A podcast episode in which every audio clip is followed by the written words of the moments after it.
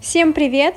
На связи Дошик, и это новый выпуск подкастов «Джобовый либо с Джобовой». Мы поговорили с Настей Хомяковой о копирайтерах. Основной темой нашего разговора стал текст и все, что с ним связано. Что нужно для написания текста, что почитать для улучшения скиллов и важны ли правила русского языка в этом непростом ремесле. Кстати, используете ли вы в своей письменной речи «доброго времени суток» или «доброе утро»? Мы с Настей поговорили и об этом. И, конечно же, тему искусственного интеллекта мы не обошли стороной стороной. А вообще, я пожаловалась Насте, что есть люди, которые допускают в моем имени ошибку. Наверное, вы подумаете, где можно допустить ошибку. И правильно, вы узнаете об этом в выпуске. Поэтому не смею вас больше задерживать. Желаю вам приятного прослушивания.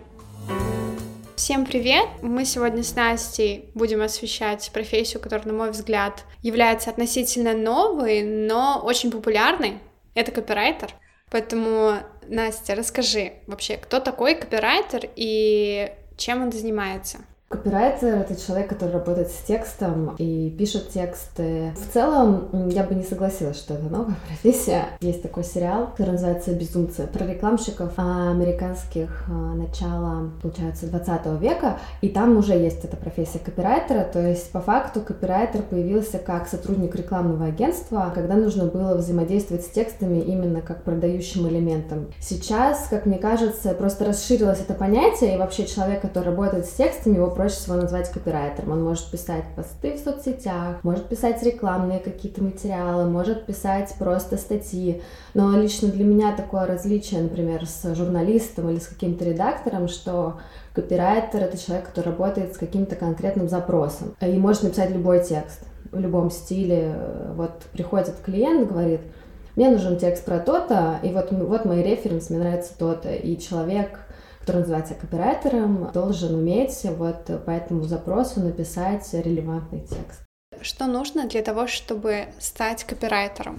Нужно хорошо писать, и ты учишься, когда ты делаешь это много и часто, и тебе нужно писать. Это какая-то вот тоже такая механическая работа, мне кажется, в этом не так много творчества. Такой же навык, как, не знаю, умение лепить из глины, работать с текстом. Важна насмотренность, когда ты читаешь другие хорошие тексты, у тебя есть какой-то опыт, ты постоянно пишешь и пробуешь, сначала копируешь, потом, возможно, вырабатываешь какой-то свой стиль, хотя, как мне кажется, для копирайтера это не обязательно. Важно именно уметь составлять слова в предложении так, чтобы это было понятно читать. Можно почитать Ильяхова, это сейчас все советуют. Пиши, Пиши сокращай. Да-да-да, классика уже, мне кажется, копирайтерская и инфостиля, но, опять же, на мой взгляд, это не идеал, как бы, да, там много хороших советов о том, как понятно писать, но не всегда все эти советы применимы в разных случаях. То есть есть другие стили, не обязательно инфо, где тебе нужно какие-то красивые там описания или что-то еще более длинное предложение. Но, наверное, что нужно, это желание вот научиться и не бояться писать. Вот просто ты пишешь, как вот придет. Я всегда учила, чтобы не было сложно, представь, что ты рассказываешь это своему другу. Ты уже не строишь вот эти сложные конструкции, и текст легче воспринимается. Скажи, копирайтеры, они разделяются по сферам? Или человек, который пишет, например, тексты для рекламной кампании какого-то строительного объекта mm-hmm. или рекламной кампании политической. Это все один и тот же человек? Или это разные люди, потому что необходимо разбираться в этой сфере? Слушай, мне кажется, сферы копирайтеров разделяются, но не так, как ты описала, не mm-hmm. по тематике, потому что суть копирайтера в том, чтобы он мог написать текст и про растения, и про металлы, и про деньги, то есть уметь находить в интернете информацию, уметь находить авторитетные источники, взаимодействовать, не знаю, с людьми, у которых можно спросить, и как раз-таки составлять текст.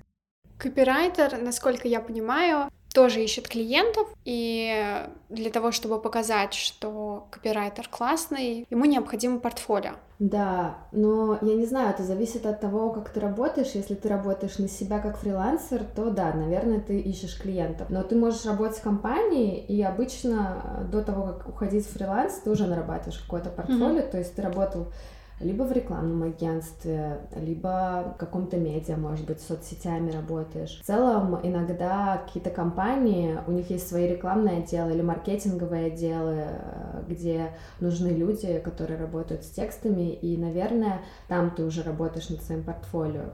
Поиском клиентов, по сути, копирайтер не должен заниматься. Он должен работать по брифу, если это какой-то отдел или агентство. Есть аккаунт-менеджер, который занимается работой с клиентом. Он, соответственно, передает копирайтеру бриф, mm-hmm. тот работает с ней, пишет, допустим, ТЗ-дизайнеру, они вместе отдают снова работу аккаунт-менеджеру, и он взаимодействует с клиентом, и вот это вот такая связь. Напрямую, как правило, с заказчиком никто не взаимодействует. Редко, когда клиенты приходят напрямую к копирайтеру. Глупый вопрос. Скажи, нужно ли знание русского языка? Блин, да, нужно. Сейчас, конечно же, даже iPhone исправит какие-то ошибки, или вот ты будешь писать заметки на маке, он там тоже тебе подсветит, что неправильно, но по ощущениям, как будто ты, если не знаешь русский язык, ты не можешь адекватно и правильно построить предложение. Ты вот читаешь текст, если видишь в нем ошибки, это уже как бы автоматически показывает, что и текст может быть неграмотным. И как мне кажется, все-таки копирайтер, он должен любить текст, а если ты любишь текст, ты должен все равно хотя бы на каком-то таком, не обязательно там знать, как пишется какое-то непонятное название города, которым ты никогда не был, о котором ты никогда не слышал, это можешь загуглить. Но какие-то слова такие базовые или там запятые, как правильно строится предложение, какая-то база, основа все же должна быть. И отсюда тогда вытекает следующий вопрос. К примеру, я являюсь заказчиком услуг, угу. и как мне оценить качество работы? Прочитать его текст, ну, не возбраняется смотреть, как человек пишет. Все равно, если ты нанимаешь команду какого-то копирайтера, то есть кто-то над ним стоящий, кто может оценить его работу, кто находится в этой же сфере, например. Вот, ну, также смотреть какие-то его другие работы в других местах, либо нанимать корректора отдельно, но, как правило, на этом экономят. Просто у меня была ситуация, когда у копирайтера нашли ошибки в тексте, mm-hmm. и это были именно грамматические mm-hmm. ошибки. Когда копирайтеру сказали об ошибках, он ответил, что он не является корректором.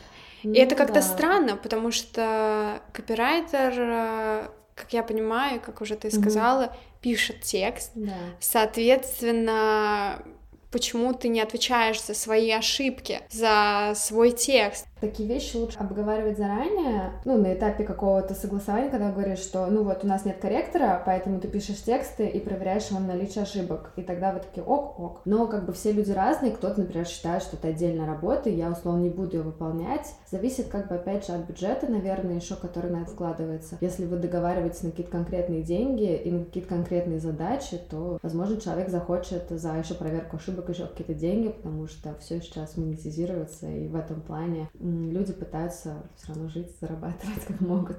Просто не является ли это безответственным отношением и унижением своей профессии? Просто по факту того, что я вот написал текст, если там ошибки, то вот э, вы там давайте как-нибудь сами. Ну, то есть, к mm-hmm. примеру, у меня была ситуация, когда мне копирайтер написал и предложение свое mm-hmm. составил с обращения ко мне, и мое имя написал с мягким знаком. Это очень странно, когда копирайтер пишет «даш» с мягким знаком. И это не глагол, а имя он не видит в этом ошибку, а для меня это не оскорбление, но как-то... Я бы, наверное, не назвала это унижением, а скорее не профессионализмом немного, инфантильностью. Ты как будто бы вот пытаешься, ну, сделать вид, что ты какой-то классный специалист, что ты вот на ошибки уж точно обращать внимание не будешь, но по факту, наоборот, те люди, которые давно в профессии, которые ценят свой чужой труд, они будут так делать. Обычно постоплата или предоплата? Mm. Или это уже зависимость Слушай, от... чаще постоплата скорее. Предоплата может быть, если, например, ты не уверен. Вообще, конечно, классно, когда вы работаете по договору. То есть, если есть договор, тебе в любом случае заплатят. А когда ты работаешь без договора с новым человеком, э, иногда бывало такое у моих друзей, что не платили. Работа была сделана, но потом почему-то сказали, что она не понравилась, что что-то было не так, и, в общем, слились. Тоже непрофессионально, не классно. И из-за таких случаев не всегда доверяешь каким-то новым заказчикам. Поэтому, возможно, есть смысл работать по предоплате, но это всегда очень индивидуально, но чаще постоплата все равно. Как бы ты все равно идешь на какое-то вот это доверие, а много вообще таких случаев, когда заказчики не оплачивают работу? Один раз мне не заплатили, но там была вообще мутная компания, мутная история. Я просто забила на это. Ну, там, допустим, мне на, за пару материалов мне не заплатили, мне было не так страшно в тот момент, что это был мой доп. заработок. Но это как бы портит репутацию. Ниша не такая крупная. И если ты общаешься с другими кооператорами, ты всегда расскажешь, что за компания с тобой плохо поступила. И она уже тоже будет в каком-то стоп-листе. Есть определенные сферы, угу. в которых специалисты не могут перейти из одной компании в другую, угу. потому что первоначальная компания имеет определенные секреты. И, соответственно, если человек захочет уйти в другую компанию, то ему необходимо сферу компании тоже поменять, mm. потому что это уже будет а как конкурентом. Все эти сферы, э, они являются угу. ну, такими закрытыми, соответственно, все друг друга знают. Есть ли такое в копирайтинге? Блин, ну я, честно говоря, с таким не сталкивалась, что прям нельзя в другую компанию идти, как будто бы это ограничивает свободы. Есть какая-то ответственность за то, что будешь ты рассказывать, что там было такого конфиденциального или нет. Но это всегда на совесть человека. Я в этом плане лично про себя могу сказать, что мне незачем вот так такие пакости делать для своих компаний. То есть, если я где работала, я уважаю то время, которое работала в этой компании, соответственно, я уважаю работодателей, и, конечно, я не буду приходить в другую компанию и что-то разглашать, но именно какие-то копирайтерские навыки работы с текстом или какие-то фишки, которые я придумала, если они документально не подтверждены, что они принадлежат условно этой компании, конечно, я буду использовать. Нет такого. Но если бы люди были рабами в компаниях, тогда бы они там оставались. Как будто для меня это как раз вопрос такой свободы и текучести. Как ты еще опыт приобретешь тогда, если ты не будешь работать в разных компаниях? Скажи, в чем состоит э, сложность твоей работы? Наверное, копирайтер — это найти правильный тон, вот, вот этот tone of voice, что называется. Есть разные составляющие. Одна — это вот, чтобы вы были с клиентом на одной волне, потому что иногда бывает такое, что есть референсы, и ты можешь понять, что нравится клиенту. Бывает такое, что тебе скажут, вот, нужно 10 постов про то-то, про то-то, но мы не знаем, чем хотим, поэтому напишите. И вот ты пишешь эти посты, а оказывается, что все говно переделаю, потому что они ожидали другого, и когда ты написал, это уже стало понятно. Сложность заключается в том, чтобы принять эти правки и понять, что ты в данном случае инструмент, который создает текст. И ты, как бы твоя работа как раз заключается в том, чтобы найти в итоге правильную подачу, которую хочет от тебя клиент, и не спорить. Мне это сложно дается, потому что как будто бы ты немножко цепляешься, знаешь, за свои тексты, и ты такой, ну я же классно сделал, вам почему мне нравится? Сложно это отпустить. Но вот в работе копирайтера это важно. Важно переделывать. Да, бывают какие-то правки, которые, например, неадекватные. Ты можешь сказать, простите, но вот это там вкусовщина, но с другой стороны клиент платит деньги. Просто нужно на этапе договоренности обсуждать, что условно вот две правки, потом дополнительная сумма. Тогда уже клиент немножко тоже по-другому к этому относится. Но это как бы вот одна такая сложность, как мне кажется, найти правильный подход, легко относиться к правкам. Второе — это умение придумать сам текст. У тебя есть тема, ты работаешь с клиентом, который делает посуду. И вот он говорит, у нас там вышла новая серия посуды, нужно правильно писать. Но нужно же прикольно написать, и ты, соответственно, придумываешь, как это подать так, чтобы это было интересно читателю. Например, я не знаю, как сервировать стол. И на примере этого ты рассказываешь про эти тарелки. То есть не тупо в лоб рассказывать, что у нас вот есть такие-то тарелки, покупать их. Никто читать не будет никогда. И вот в этом а, умении найти подход к читателю, найти вот эти вот темы, нащупать, тоже есть какая-то сложность, мне кажется. Но, точнее, как бы это классный навык копирайтера, это интересно и сложно одновременно. Вот мне как раз-таки всегда это и нравится. Этот элемент творчества в копирайтинге все же есть. Ну, возможно, в целом иногда писать тексты бывает непросто, потому что если ты перфекционист и хочешь mm-hmm. прям написать какой-то идеальный текст, и, например, у тебя не идет мысль, а я всегда вспоминаю в этих случаях совет одной своей начальницы, которая просто говорила, просто пиши все, что тебе приходит в голову, править проще, чем придумывать. И это так и есть. Поэтому начать, наверное, тоже сложно. Чистый лист всегда пугает. Чистый лист э, меня тоже пугает. Ну, блин, я понимаю. Иногда даже, когда тебе нужно что-то свое написать, не рабочее, ты сидишь и думаешь, а с чего начать, дорогие друзья? Рада приветствовать Рада вас. приветствовать вас. Главное не писать доброго времени суток. Вот это вот, по-моему, уже давно табу для всех. Добрый день, здравствуйте, а вот это вот доброго времени суток считается каким-то мувитоном. Я слышала, что вообще лучше не использовать в обращении с клиентом mm. там, «доброе утро» mm-hmm. по двум причинам. Первое, потому что ты не знаешь, какое время да, суток у да, человека. Предположим, вы разговариваете в разных регионах. Mm-hmm. Это во-первых. А во-вторых, ты не знаешь его циркадный ритм. 11 утра. Утро это, а для кого-то это уже день. И очень странно, и вот это непонятно. Это первый момент. А второй момент, я слышала, что нельзя обращаться «доброе утро», потому что ты не знаешь, как дела у человека. Возможно, у него Он совершенно недоброе утро. утро. Ну, да. И мне рассказывали ситуацию, когда человек позвонил, поздоровался из категории «доброе утро», а у человека было недоброе утро, потому что у него несколько часов назад скончался родственник. Да, ну это такой И лучше, момент. да, всегда я слышу, лучше использовать «здравствуйте». Как будто бы «доброе утро» — это, знаешь, такая просто формальность уже, которая никто не считывает там слово «доброе» в том же контексте, в котором оно есть. Ну, просто как «здравствуйте». Но я согласна с тем, что могут быть разные часовые пояса, потому что я тут вот списывалась с одной своей коллегой, и она мне написала «доброе утро», у меня было 12, и потому что она написала мне «доброе утро», я поняла, что у нее меньше времени. Вот, мы с ней, конечно, поржали с этого, но у меня бывает такое, например, что я вечером сижу, отправляю кому-то письмо, и просто в такой запаре, что я пишу «добрый день» или «доброе утро», и потом понимаю, что я отправила человеку вечером письмо. Вот, поэтому, да, здравствуйте, это такое более классическое обращение и более подходящее ко всем. Скажи, что тебя стимулирует в работе?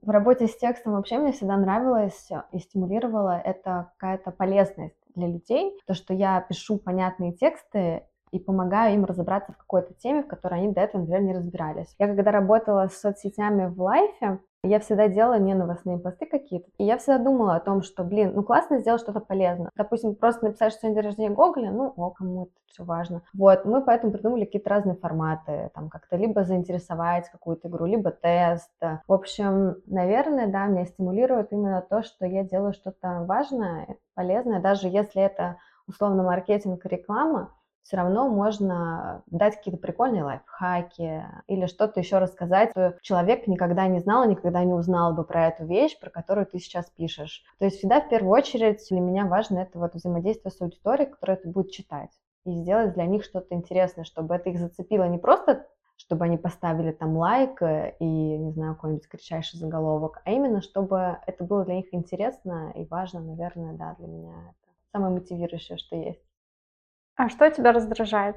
Погоня как раз-таки за какими-то клиентами. Ну, если это именно в контексте маркетинга, погоня за охватами. Когда я работала с текстами для сайта, работала редактором моды, и мне нужно было загружать тексты на сайты, и там были какие-то seo рекомендации из серии, что в заголовке, в подводке к материалу, в самом материале должно повторяться одно и то же слово всегда. И ты такой, блин, где здесь творчество, я хочу писать заголовок, какой я хочу, чтобы он не повторялся. Ну, то есть это как бы тоже сложность, и потом в этом ты чувствуешь тоже какой-то элемент игры и пытаешься вот это вот все подстроить, но меня всегда это бесило, что это как раз-таки вот это вот подстраивание под алгоритмы, оно мешает тебе сформулировать мысль так, как ты бы ее хотел. Вот. И в целом, что сейчас очень много всего, что происходит в интернете, в соцсетях, оно как раз-таки идет на поводу алгоритмов, я бы так сказала. И, наверное, меня это в какой-то степени подбешивает, да, потому что как будто бы мы превращаемся сами немножко в машины такие, которые вот должны написать пост именно так, что вот в таком контексте, не знаю, словно с карточками он будет какие-то там рекомендации вылезать, а если ты просто напишешь вот так, то он не будет. Понятное дело, что это развитие, что без этого нельзя, но вот, наверное, меня иногда это лично. В связи с тем, что ты сказала про искусственный интеллект, мне кажется, это очень часто сейчас да, вопрос. Да. Не чувствуешь ли ты не то чтобы конкуренцию, но что по факту искусственный интеллект скоро заменит всю эту профессию, и люди останутся без работы?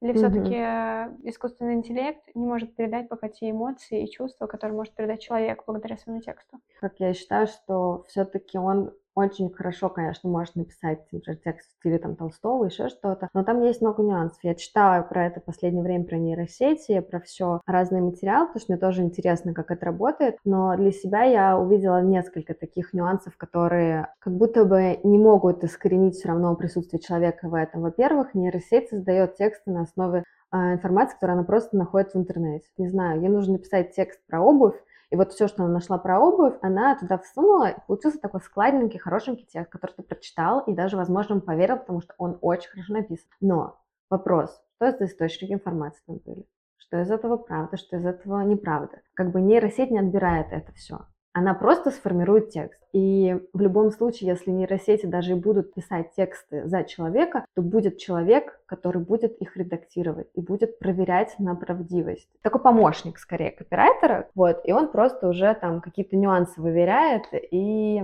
дополняет. И опять же вопрос авторских прав откуда она берет эту информацию, откуда можно брать, откуда нельзя, чей вот это был текст. Она же как бы берет тексты чужие, она же сама их не пишет. Поэтому вот этот вопрос очень многих волнует, вот как бы как работать с авторским правом в этой области. И пока что он не регламентирован. Для меня как будто бы классный сценарий, что нейросеть это поможет. Чтобы она заработала, ей нужно правильно сформулировать вопрос, чтобы она на него ответила. Это тоже искусство. И им обладает человек. То есть как бы сейчас все, что мы видим, что делают нейросети, мы как будто бы говорим, да, это сделала нейросеть. На самом деле это сделал человек. Потому что он задал вопрос, он э, настроил, он из тысячи предложенных картинок выбрал вот это вот и еще их настроил. И поэтому мы забываем о том, что большую часть как бы основного вот этого всего сделал человек, и без него нейросеть бы не справилась, что она неодушевлен. И как бы не существует, это просто инструмент в руках других. Да, согласна с тобой. Просто вопрос, что будет потом. Ну да, это сейчас все меняет. Я вот сказала про соцсети, что сейчас они формируют и вкус читателя, и то, что стали тексты короткие, и что они стали вот в каком-то визуальной подаче. Это все меняет наше восприятие и меняет в целом то, как, э, как бы тренды. Вот, то в дальнейшем, возможно, нейросеть будет на это тоже влиять в общении с нейросетью, она же с тобой очень вежливая, и люди привыкают к тому, что тебя, не знаю, облизывают условно. И ты, соответственно, будешь ждать этого же отношения от других людей. Бывают какие-то границы, они по-другому начинают выстраиваться, и понятное дело, что человек начинает воспринимать нейросеть как какой-то одушевленный объект, и ждать, что другие будут с тобой также сюсюкаться. Вот. Но этого не всегда может происходить. В общем, люди по-другому из-за этого начинают взаимодействовать друг с другом. И сейчас-то после соцсетей многие люди разучились друг с другом общаться. Как будто бы нейросеть может усугубить этот момент. Ну, посмотрим, что из этого будет. Не хочется, чтобы это уходило в какой-то негатив, но всегда есть две стороны медали. С одной стороны, классно, это классный помощник. С другой стороны, есть нюансы, и по нам с этим разбираться. Поэтому посмотрим. Что ты можешь сказать начинающим, либо людям, которые сейчас стоят перед выбором? Стать копирайтером или нет? Да.